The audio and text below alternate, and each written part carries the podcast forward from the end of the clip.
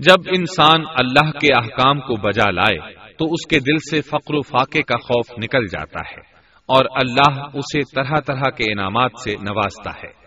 انسان جب تک اللہ کے احکام کو بجا لاتا رہے گا، تب تک اللہ کی نصرت اور اس کی تائید شامل حال رہے گی۔ چنانچہ جو ہی حاجرہ علیہ السلام کو پتا چلا کہ انہیں تنہا چھوڑ جانا اللہ کے حکم کی بنا پر ہے، تو فوراً یقین بھرے لہجے میں بولی تب اللہ ہمیں ضائع نہیں کرے گا۔ یہ کہہ کر وہ اپنے شیر خار بچے کی طرف پلٹ گئیں۔ خوراک اور پانی چند دن میں ختم ہو گئے۔ پانی کا ایک قطرہ پاس نہ رہا۔ اب پانی کی تلاش شروع کی۔ لیکن اپنے لیے تو درکنار، ماں کو بیٹے کے لیے بھی پانی نہ ملا، نہ خوراک۔ اب بچہ لگا بھوک سے بلکنے۔ خوراک نہ ملنے کی وجہ سے ماں کا دودھ بھی خشک ہو گیا تھا۔ عورت کتنی بھی با حوصلہ ہو، اپنے بچے کو بھوک سے بلکتے نہیں دیکھ سکتی۔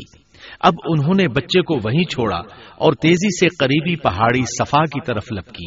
اوپر چڑھ کر ادھر ادھر نظر دوڑائی کہ شاید کسی طرف پانی یا خوراک نظر آ جائے یا کسی انسان کی جھلک نظر آ جائے۔ جب کچھ نظر نہ آیا تو نشیب کی طرف چلی۔ ساتھ میں بچے کی طرف بھی دیکھتی جاتی تھی۔ نشیب میں پہنچی تو بچہ نظروں سے اوجھل ہو گیا۔ اس پر اور بے چین ہوئی اور بلندی کی طرف دوڑی۔ اس طرح مروا پہاڑی پر چڑھ گئی وہاں بھی چاروں طرف نگاہ دوڑائی، لیکن کچھ نظر نہ آیا۔ خیال آیا کہ پھر کوشش کرنی چاہیے۔ اس خیال سے مروا پہاڑی سے اتری اور صفا کی طرف چل دی درمیان میں نشیب کی وجہ سے بچہ نظر نہ آیا تو دوڑنے لگی اس طرح پھر صفا پر چڑھ گئی اللہ اکبر، ایک تو عورت ذات کمزور، پھر بھوک پیاس سے نڈھال۔ اس پر کس قدر صحیح اور کوشش میں مصروف، وہ بھی اپنے بچے کے لیے۔ بہرحال، بار بار کوشش کے خیال سے انہوں نے صفا اور مروا پہاڑیوں کے درمیان سات چکر لگائے۔ یہی وجہ ہے، مسلمان آزمین حج صفا و مروا کے درمیان صحیح کرتے ہیں، تاکہ اس واقعے کی یاد تازہ ہو جائے۔ جب وہ آخری مرتبہ مروا پر پہنچی تو انہوں نے ایک آواز سنی۔ یہ آواز اسماعیل علیہ السلام کے قریب سے آئی تھی۔ انہوں نے پوری توجہ سے آواز کو سننے کی کوشش کی اور جلدی سے اسماعیل کے قریب پہنچی۔ کیا دیکھتی ہیں؟ اسماعیل کے قدموں کے نیچے سے پانی پھوٹ رہا ہے۔ کیونکہ جبریل علیہ السلام کو اللہ نے اس صابرہ خاتون کی مدد کے لیے بھیجا تھا۔ انہوں نے زمزم والی جگہ پر اپنا پر مارا تو اسماعیل کے قدموں کے پاس سے ایک عظیم چشمہ رحمت نمودار ہوا۔ مستقبل کے پیغمبر کے قدموں کے نیچے سے اللہ نے جبریل فرشتے کے ذریعے زمین پھاڑ کر پانی نکال دیا۔ یہی آب زمزم کا آغاز تھا۔ حاجرہ علیہ السلام پانی کو آنکھیں پھاڑ پھاڑ کر حیرت سے دیکھ رہی تھی ان کی خوشی کی انتہا نہ رہی۔ جب انہوں نے دیکھا پانی پھوٹ پھوٹ کر چاروں طرف بہ رہا ہے۔ زمین ہموار تھی، اس لیے انہوں نے زمین کو کھودنا شروع کر دیا تاکہ پانی ادھر ادھر نہ بہ جائے۔ پھر انہوں نے اس گڑھے کے چاروں طرف پتھر رکھ دیے اور زبان سے بولی زم زم اس کا مطلب ہے رک جا۔ نبی اکرم صلی اللہ علیہ وسلم کا فرمان ہے۔ رحم اللہ ام اسماعیل لولا انها عجلت لكانت زمزم عینا معینا۔ اللہ اسماعیل کی والدہ پر رحم فرمائے، اگر وہ جلد بازی سے کام نہ لیتی تو زمزم ایک بہنے والا چشمہ ہوتا۔ لیکن انہوں نے اس کے گرد بند باندھ دیا۔ انہیں دراصل اس وقت پانی کی شدید ضرورت تھی۔ اس لیے انہوں نے پانی کو اپنے پاس جمع کر لیا تاکہ بہ کر ضائع نہ ہو جائے۔ انہوں نے اسماعیل کو پانی پلایا، خود بھی خوب پیا۔ اور یہ اللہ تعالی کی طرف سے ان کی مہمان نوازی تھی۔ وہاں کوئی اور انسان نہیں تھا، نہ کھانے کی کوئی چیز تھی۔ بس یہی آب زمزم ان کے لیے کھانے اور پینے کا کام دے رہا تھا۔ اب چونکہ زمزم ایک چشمہ بن گیا تھا، اس لیے پرندے بھی آنے لگے۔ انہی دنوں عرب کے قبیلوں میں سے ایک قبیلہ بنو جرہم یمن کو خیر بات کہہ کر اس طرف آ رہا تھا۔ یمن میں ایک بہت بڑا ڈیم تھا۔ پہاڑوں کے درمیان انہوں نے پانی کو روک کر ایک بہت بڑا بند قائم کر رکھا تھا۔ اس سے پورا سال آسانی سے کھیتی باڑی کرتے تھے۔ اس ڈیم کی بدولت ان کا آب پاشی کا نظام بہت اچھا تھا۔ جب اس ڈیم کو اللہ تعالیٰ نے توڑا تو تمام لوگ وہاں سے منتشر ہو گئے اور جزیرہ عرب کے اطراف میں منتقل ہونے لگے۔ وہیں سے ہجرت کرنے والا ایک قبیلہ بنو جرہم تھا۔ یہ لوگ بنیادی طور پر عرب تھے۔ یہ قبیلہ سفر میں رہتا۔ جہاں کہیں پانی اور چراگاہ نظر آتے، وہیں پڑاؤ ڈال دیتے۔ جب وہاں خوراک ختم ہو جاتی تو آگے سفر شروع کر دیتے۔ چونکہ وہ بہت بڑے تاجر تھے، اس بنا پر ان راستوں سے خوب واقف تھے۔ انہیں چشموں کا خوب علم تھا۔ ملک شام کی طرف بھی ان کی آمد و رفت تھی۔ یہ قبیلہ بنو جرہم مکہ کے قریب پہنچا تو فضا میں پرندوں کو منڈلاتے پایا۔ کہنے لگے، ان پرندوں کی موجودگی میں ضرور کوئی راز ہے۔ اب انہوں نے اپنے کچھ آدمی اس طرف بھیجے۔ یہ لوگ جلد ہی چشمے تک پہنچ گئے۔ انہوں نے وہاں ایک عورت اور اس کے بچے کو پایا۔ پھر وہ لوگ ان کے پاس آئے۔ وہاں پڑاؤ ڈالنے کی اجازت مانگی۔ سیدہ حاجرہ نے فرمایا، ٹھیک ہے، لیکن شرط یہ ہے کہ تمہیں اجرت ادا کرنا ہوگی۔ ان کے لیے یہ سستا سودا تھا۔ ان کے پورے قبیلے کو سامان زندگی مل رہا تھا۔ جبکہ صرف ایک عورت اور اس کے بیٹے کی ذمہ داری ان پر عائد ہو رہی تھی۔ انہوں نے فوراً حامی بھر لی اور وہاں رہائش اختیار کر لی۔ اس طرح یہ لوگ سیدہ حاجرہ علیہ السلام کی معیشت کا ذریعہ بن گئے اور اس طرح سیدنا اسماعیل علیہ السلام بنو جرہم میں پرورش پاتے رہے۔ انہوں نے ان لوگوں سے عربی سیکھ لی اور ان سے بھی زیادہ عربی دان بن گئے۔ فساحت اور بلاغت سے عربی میں بات چیت کرنے لگے۔ پھر ان کی اس قبیلے میں شادی ہو گئی۔ ان کی اولاد سے عرب قوم کا آغاز ہوا۔ انہی میں سے سرور کائنات محمد صلی اللہ علیہ وسلم کی ولادت باسعادت ہوئی۔ بنو جرہم کی آمد اور آبادی ابراہیم علیہ السلام کی دعا کا نتیجہ تھی۔ جب انہوں نے اپنی بیوی اور بچے یعنی دو کمزور انسانوں کو اس ویران جگہ چھوڑا تھا تو یہ دعا مانگی تھی۔ ربنا انی اسکنت من ذریتی بواد غیر ذی زرع عند بیتک المحرم اے ہمارے پرورتگار میں نے اپنی کچھ اولاد اس بے آباد جنگل میں تیرے حرمت والے گھر کے پاس بسائی ہے۔ یہاں یہ سوال پیدا ہوتا ہے کہ کیا اس وقت بیت اللہ کی تعمیر ہو چکی تھی؟ درست بات یہ ہے کہ اس وقت خانہ کعبہ کی تعمیر نہیں ہوئی تھی۔ پھر سوال پیدا ہوتا ہے کہ کیا ابراہیم علیہ السلام کے زمانے سے پہلے اس کی تعمیر ہو چکی تھی یا صرف جگہ ہی معروف تھی؟ اس بارے میں دو طرح کی روایات ہیں۔ بعض میں آتا ہے کہ صرف اس کی جگہ معروف تھی اور بعض میں ہے کہ ابراہیم علیہ السلام سے پہلے شیش علیہ السلام نے اس کو تعمیر کیا تھا۔ اور وہ گردش ایام کے ساتھ ساتھ منہدم ہو کر ختم ہو گیا۔ لیکن بہرحال اس کی جگہ معلوم تھی اور وہی پہلا گھر تھا، جیسا کہ اللہ نے خبر دی ہے۔ ان اول بیت وضع للناس للذی ببکت مبارکا وهدى للعالمین۔ اللہ تعالیٰ نے پہلا گھر جو لوگوں کے لیے مقرر کیا تھا وہی ہے جو مکہ میں ہے اور وہ پوری دنیا کے لیے برکت اور ہدایت والا ہے۔ ابراہیم علیہ السلام نے اللہ تعالی سے یہ دعا مانگی تھی۔ ربنا إني أسكنت من ذريتي بواد غير ذي زرع عند بيتك المحرم ربنا ليقيموا الصلاة ربنا ليقيموا الصلاة فاجعل أفئدة من الناس تهوي إليهم وارزقهم من الثمرات وارزقهم من الثمرات لعلهم يشكرون اے ہمارے پروردگار میں نے اپنی کچھ اولاد اس بے کھیتی کے جنگل میں تیرے حرمت والے گھر کے پاس بسائی ہے۔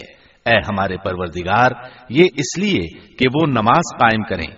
پس تو کچھ لوگوں کے دلوں کو ان کی طرف مائل کر دے اور انہیں پھلوں کی روزیاں عطا فرما تاکہ یہ شکر گزاری کریں۔ دن گزرتے رہے اور اسماعیل علیہ السلام بنو جرہم کے ماحول میں عمر کی منزلیں طے کرتے رہے اور وہ ہوش سنبھالنے کے قریب ہو گئے۔ ابراہیم علیہ السلام ہر سال ایک دو بار اپنے گھرانے کی دیکھ بھال کے لیے چکر لگاتے تھے۔ جب اسماعیل علیہ السلام نے ہوش سنبھالا تو ایک بار پھر ایک عظیم آزمائش کا وقت آ گیا۔ ہوا یوں کہ ایک مرتبہ ابراہیم علیہ السلام مکہ تشریف لائے۔ ایک جگہ آرام کے لیے بیٹھے کہ نیند کی وادی میں پہنچ گئے۔ نیند میں انہوں نے خواب دیکھا کہ اپنے لخت جگر کو اپنے ہاتھ سے ذبح کر رہے ہیں۔ ساتھ ہی آنکھ کھل گئی۔ ابراہیم علیہ السلام جانتے تھے کہ انبیاء کرام کے خواب حقیقت ہوتے ہیں۔ اللہ کی طرف سے وہی ہوتے ہیں اور شیطان کسی صورت ان کے خواب میں نہیں آ سکتا۔ لہذا انہوں نے اس خواب کے مطابق عمل کرنے کا پختہ ارادہ کر لیا۔ کسی قسم کی پریشانی کا شکار نہ ہوئے۔ اللہ رب العزت نے اس عظیم اور تعجب خیز واقعے کا قرآن مجید میں ذکر کرتے ہوئے فرمایا۔ وقال إني ذاهب إلى ربي سيهدين.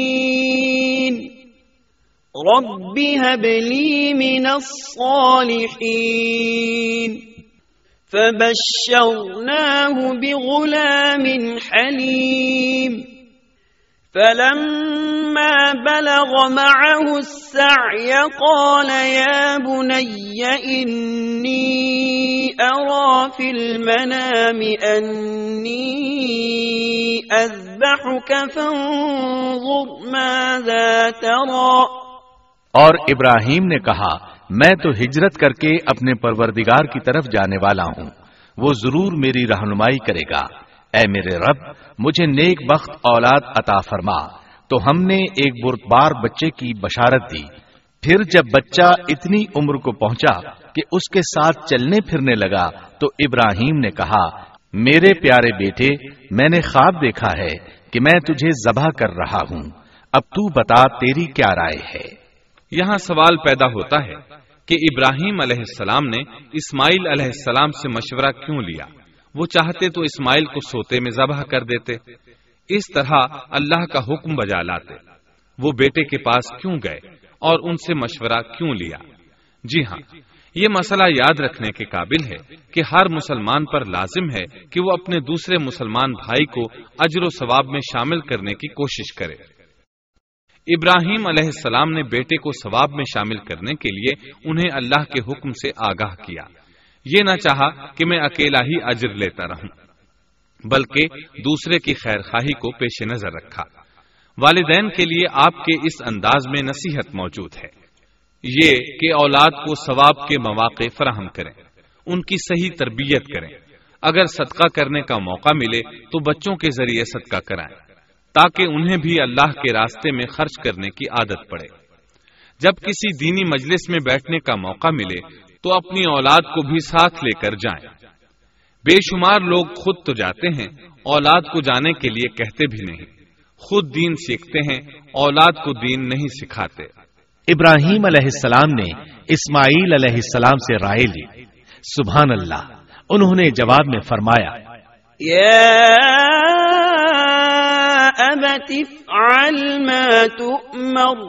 اے ابا جان آپ کو جو حکم ملا ہے کر گزریے یہ نہیں کہا کہ مجھے تو حکم نہیں ہوا بلکہ فوراً سر تسلیم خم کر دیا۔ اس لیے کہ وہ جانتے تھے انبیاء کا خواب حقیقت پر مبنی ہوتا ہے۔ اللہ کی وہی ہوتا ہے۔ اس لیے بالکل پریشانی ظاہر نہ کی۔ یہ تک نہ پوچھا، مجھے کیوں ذبح کر رہے ہیں؟ یا میرا کیا جرم ہے؟ یا آپ کے پاس کون سا سریح حکم آیا ہے؟ انہوں نے ایسی کوئی بات نہ کہی۔ اللہ کی فرما برداری اسی کو کہتے ہیں، چنانچہ اپنے باپ سے کہا۔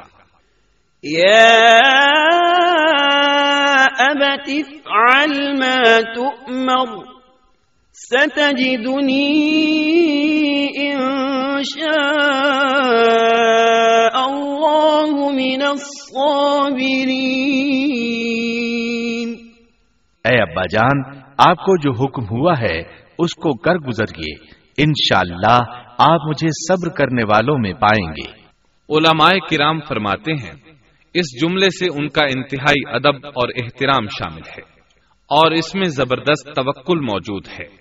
یہ نہیں کہا کہ آپ مجھے صبر کرنے والوں میں سے پائیں گے، بلکہ آپ نے اللہ کی مشیت کو جملے میں شامل کیا اور فرمایا، انشاءاللہ اللہ آپ مجھے صبر کرنے والوں میں سے پائیں گے۔ لہذا مسلمانوں کو دھوکے میں نہیں پڑنا چاہیے۔ یہ نہ کہے، میں سفر کروں گا، میں فلاں کام کروں گا۔ میں فلاں کام کے کرنے کی طاقت رکھتا ہوں۔ بلکہ یوں کہے، اللہ نے چاہا تو میں سفر کروں گا۔ اللہ نے چاہا تو فلاں کام کروں گا۔ اپنے علم اور طاقت کے دھوکے میں پڑنا سراسر نادانی ہے۔ ہر چیز کا تعلق اللہ سے قائم کرے، جیسا کہ اللہ تعالیٰ فرماتے ہیں۔ ولا تقولن لشيء إني فاعل ذلك غدا إلا أن يشاء الله اور ہرگز ہرگز کسی کام پر یوں نہ کہنا کہ میں اسے کل کروں گا، مگر ساتھ ہی انشاءاللہ کہہ لینا۔ اپنی زبان کو اللہ کے ذکر سے سجا کر رکھو اور ہمیشہ اپنے معاملات کو اللہ کی طرف لوٹاؤ۔ بہرحال، باپ بیٹا دونوں ہی مسمم ارادے کے ساتھ اللہ کا حکم پورا کرنے کے لیے پیش ہو گئے۔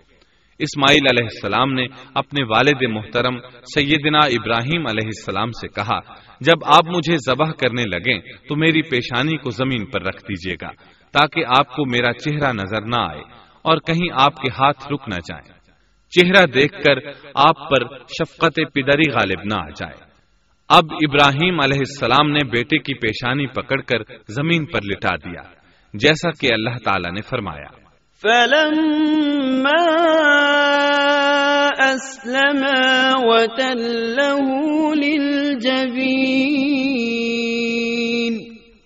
جب دونوں متی ہو گئے اور ابراہیم نے اسے پیشانی کے بل لٹا دیا۔ اب انہوں نے چھری پکڑی اور گردن پر چلا دی لیکن چھری نے گردن نہ کاٹی۔ بالکل اسی طرح جیسے آگ نے ابراہیم کو نہیں جلایا تھا۔ اس لیے کہ چھری میں کاٹنے کی طاقت اور آگ میں جلانے کی صلاحیت اللہ کے حکم کے بغیر نہیں آ سکتی۔ اللہ نے دونوں سے یہ طاقتیں سلب کر لی اب ابراہیم زور لگا رہے ہیں۔ ادھر اسماعیل علیہ السلام کہہ رہے ہیں، ابا جان، جلدی کیجیے چھری چلائیے۔ اللہ تعالیٰ نے اس واقعے کا ذکر یوں فرمایا ہے۔ فلما اسلم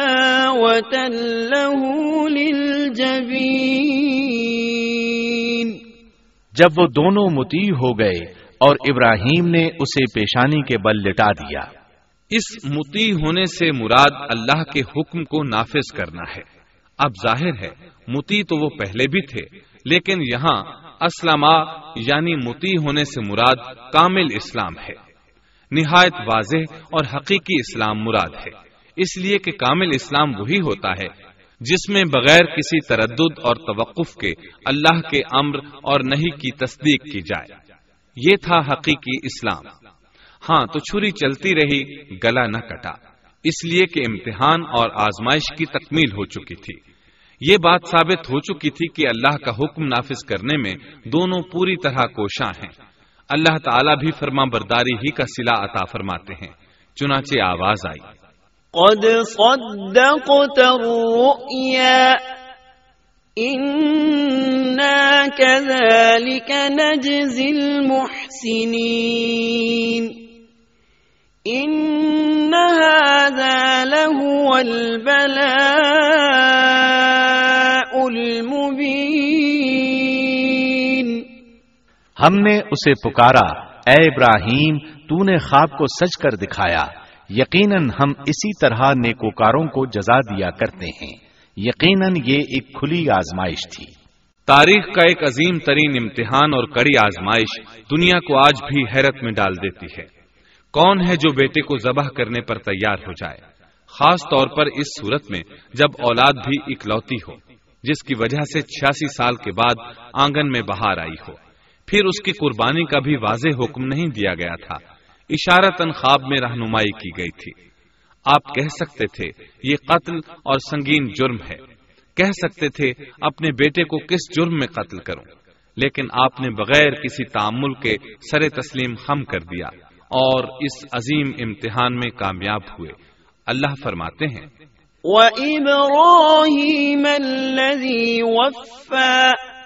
اور ابراہیم وہ ہیں جنہوں نے وفاداری کی۔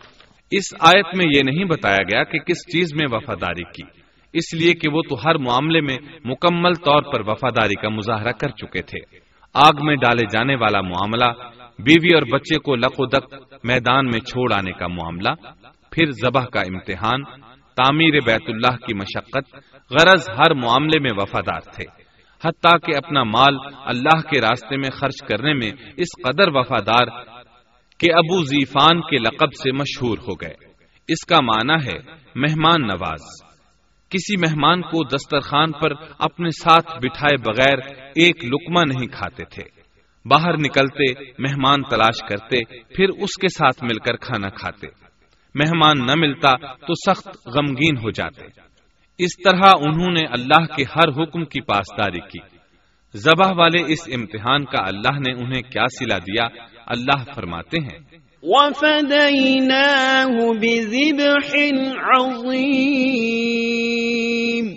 ہم نے اسے عظیم زبیحے کا بدلہ عطا کیا۔ ہاں تو ہم بتا رہے تھے چھری نے گلا نہ کاٹا۔ ایسے میں ابراہیم علیہ السلام نے ایک آواز سنی۔ آواز پیچھے سے آئی تھی۔ انہوں نے مڑ کر دیکھا جبریل علیہ السلام نظر آئے۔ وہ آسمان سے ایک میڈھا لے کر آئے تھے۔ دنیا کے میڈھوں میں سے نہیں، بلکہ جنت کا میڈھا لائے تھے۔ سیدنا عبداللہ بن عباس رضی اللہ عنہما سے روایت ہے کہ وہ میڈھا جنت میں چالیس سال تک چرتا رہا۔ سفید رنگ، کشادہ آنکھوں، خوبصورت سینگوں والا حسین و جمیل میڈھا تھا۔ بہرحال، یہ ابراہیم علیہ السلام کی وفاداری کا بدلہ تھا، جو اسماعیل علیہ السلام کے فدیے میں دیا گیا۔ اور پوری امت مسلمہ کے لیے حکم ہو گیا کہ اللہ کی رضا کے لیے قربانی اور حدی پیش کرتے رہیں۔ کعبے کے پاس حرم الہی میں ہر سال یہ سنت ادا کی جاتی ہے اور ان کے ساتھ ساتھ پوری زمین کے تمام خطوں پر بسنے والے مسلمان بھی اس عظیم فرما برداری کی علامت کے طور پر قربانیاں پیش کرتے ہیں۔ مینڈے کے ذکر کا مطلب یہ ہے کہ ہم سنت ابراہیمی پر گامزن ہو جائیں۔ یہ مینڈا ہمیں اللہ کے لیے قربانی کا سبق دیتا ہے۔ ہمیں چاہیے سنت ابراہیمی کی اقتدا کرتے ہوئے ہم اپنی جانوں، اپنی اولاد اور اپنے مالوں کو اللہ کی راہ میں قربان کرنے کے لیے تیار ہو جائیں۔ اللہ تعالی فرماتے ہیں۔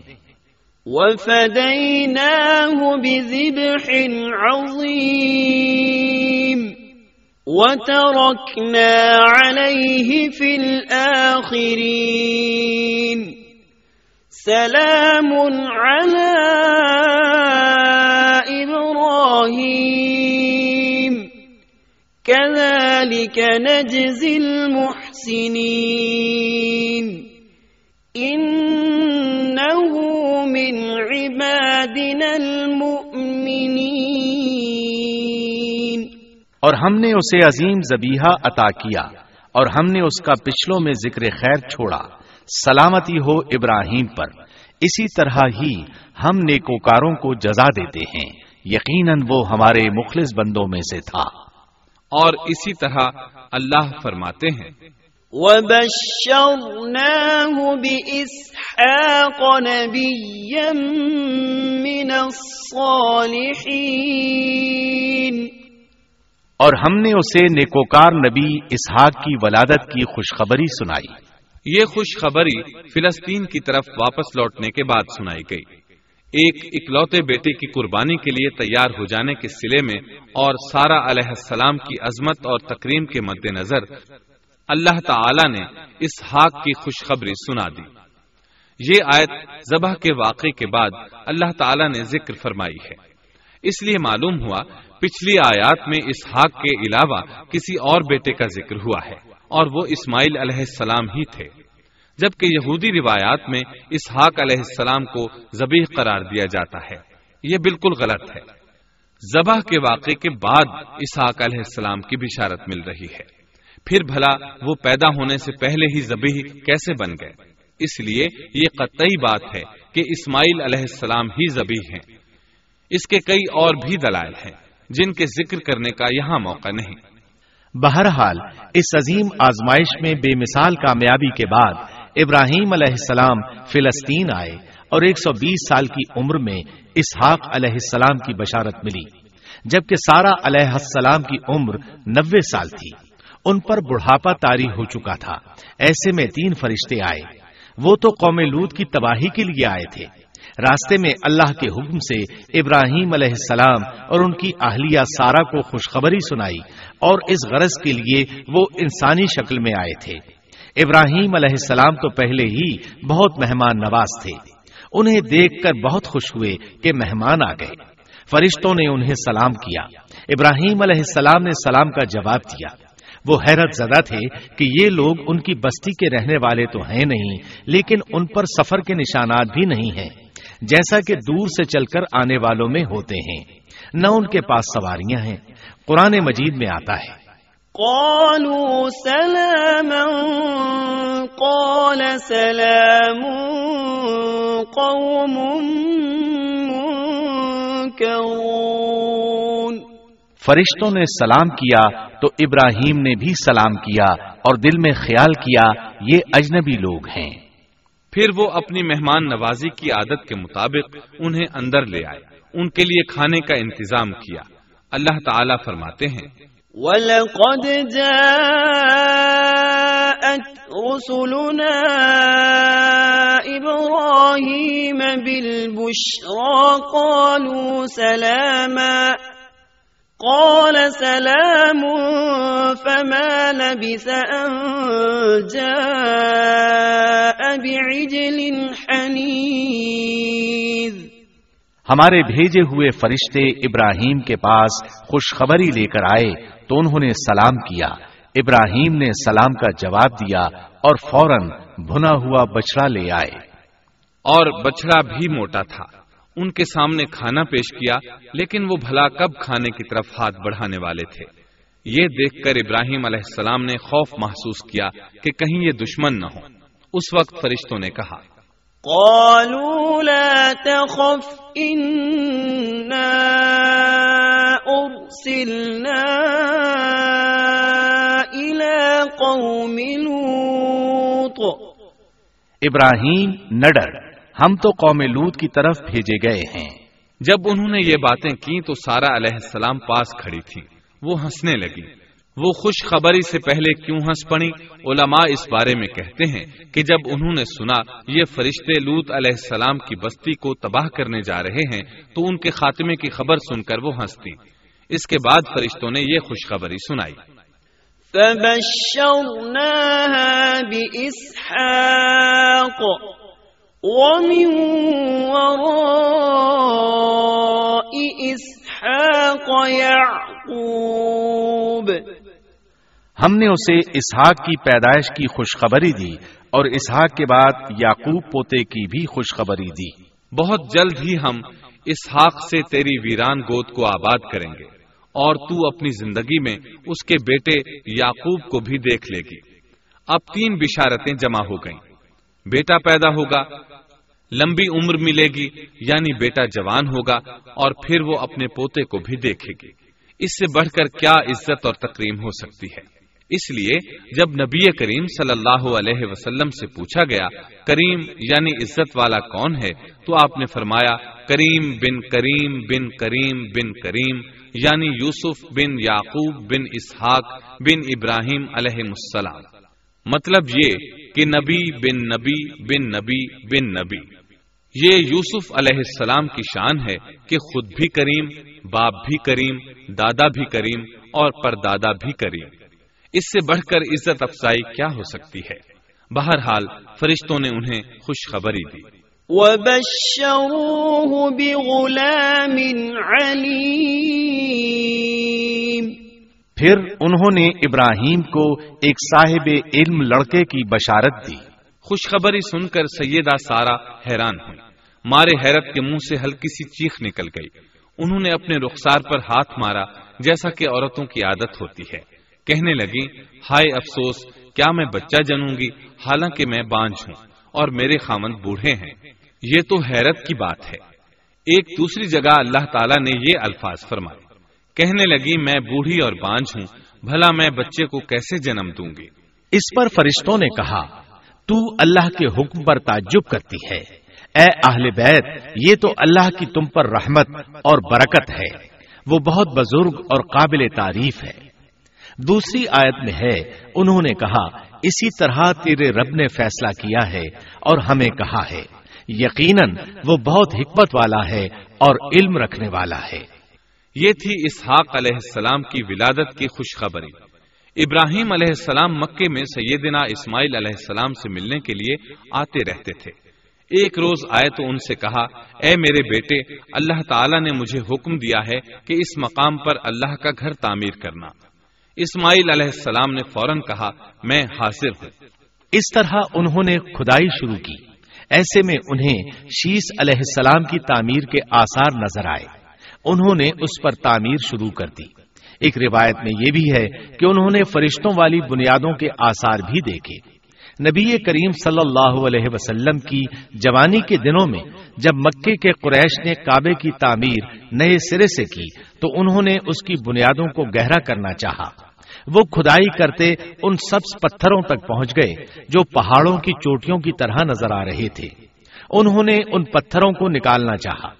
ایک شخص نے کدال کے ذریعے ایک پتھر کو باہر نکالا تو اس کے نیچے سے اتنا نور نکلنے لگا کہ قریب تھا وہ شخص اندھا ہو جاتا۔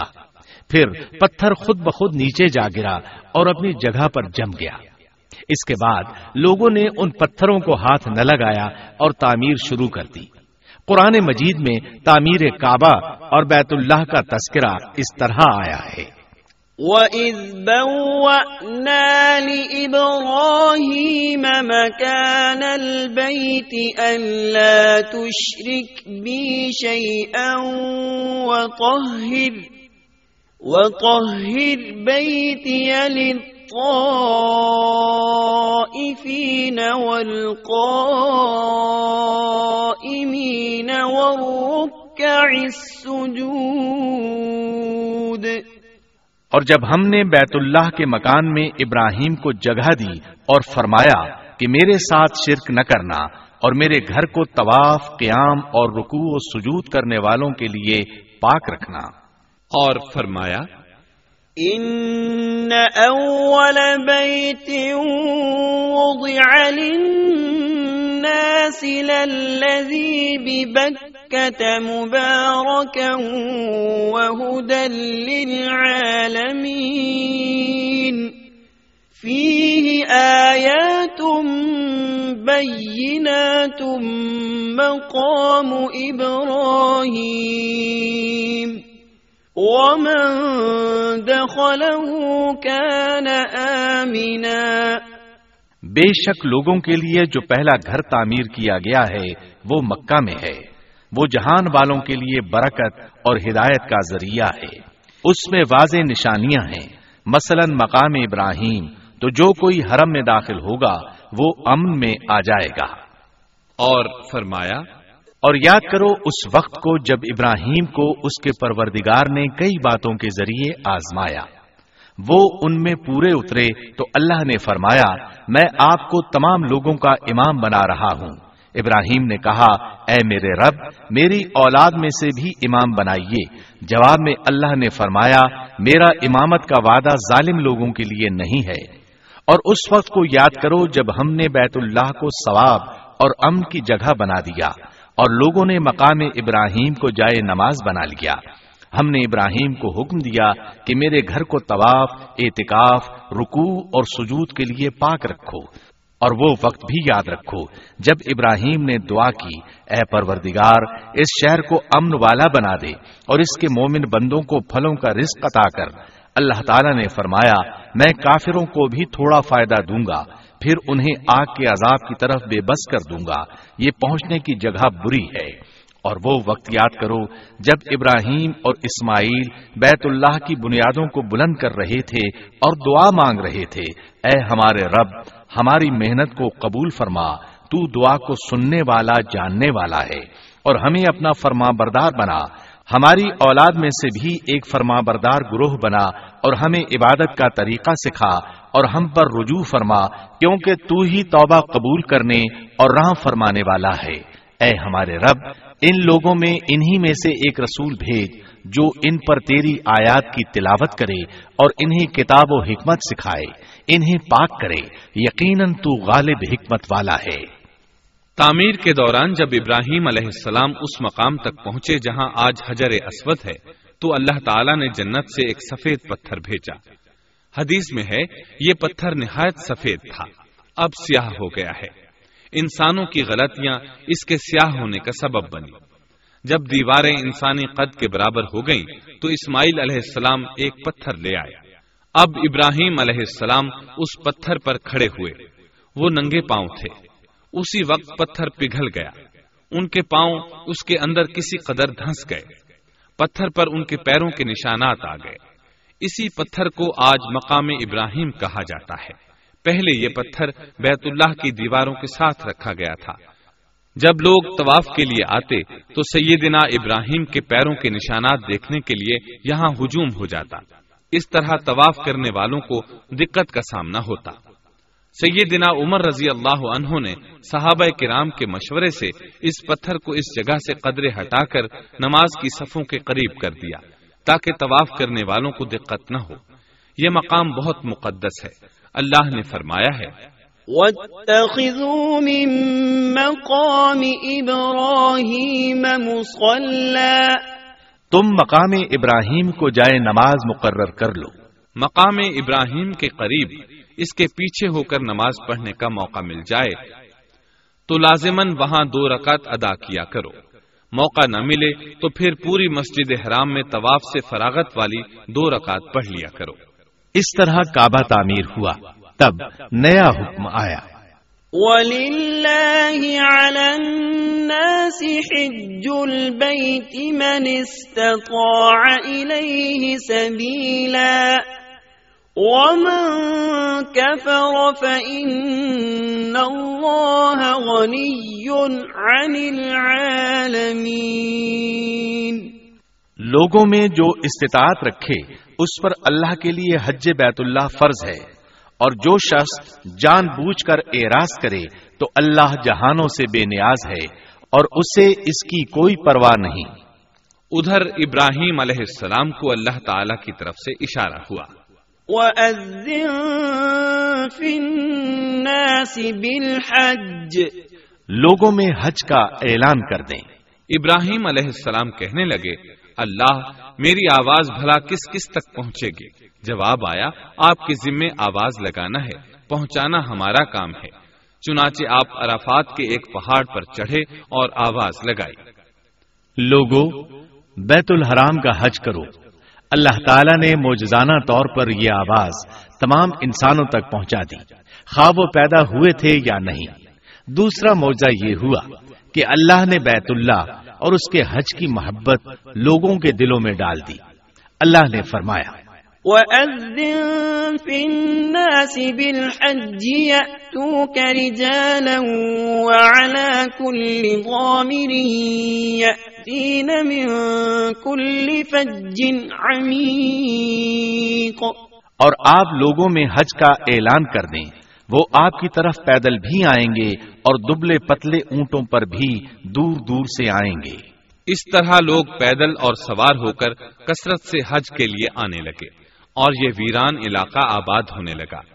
یہ تھے حالات اور واقعات ابراہیم علیہ السلام کے۔ آپ نے ایک سو پچہتر سال کی عمر میں وفات پائی۔ آپ سے پہلے سیدہ حاجرہ علیہ السلام نے وفات پائی۔ اور ان کی وفات سے کچھ ہی عرصہ بعد سیدہ سارا علیہ السلام ایک سو ستائیس سال کی عمر میں فوت ہو گئیں۔ ان دونوں کی وفات کے بعد آپ غمگین رہنے لگے۔ آخر اتنی مدت تک ساتھ رہا تھا۔ آپ خلیل الرحمان تھے۔ آپ پر صحیفے بھی نازل ہوئے۔ آپ اللہ کے بے حد شکر گزار تھے۔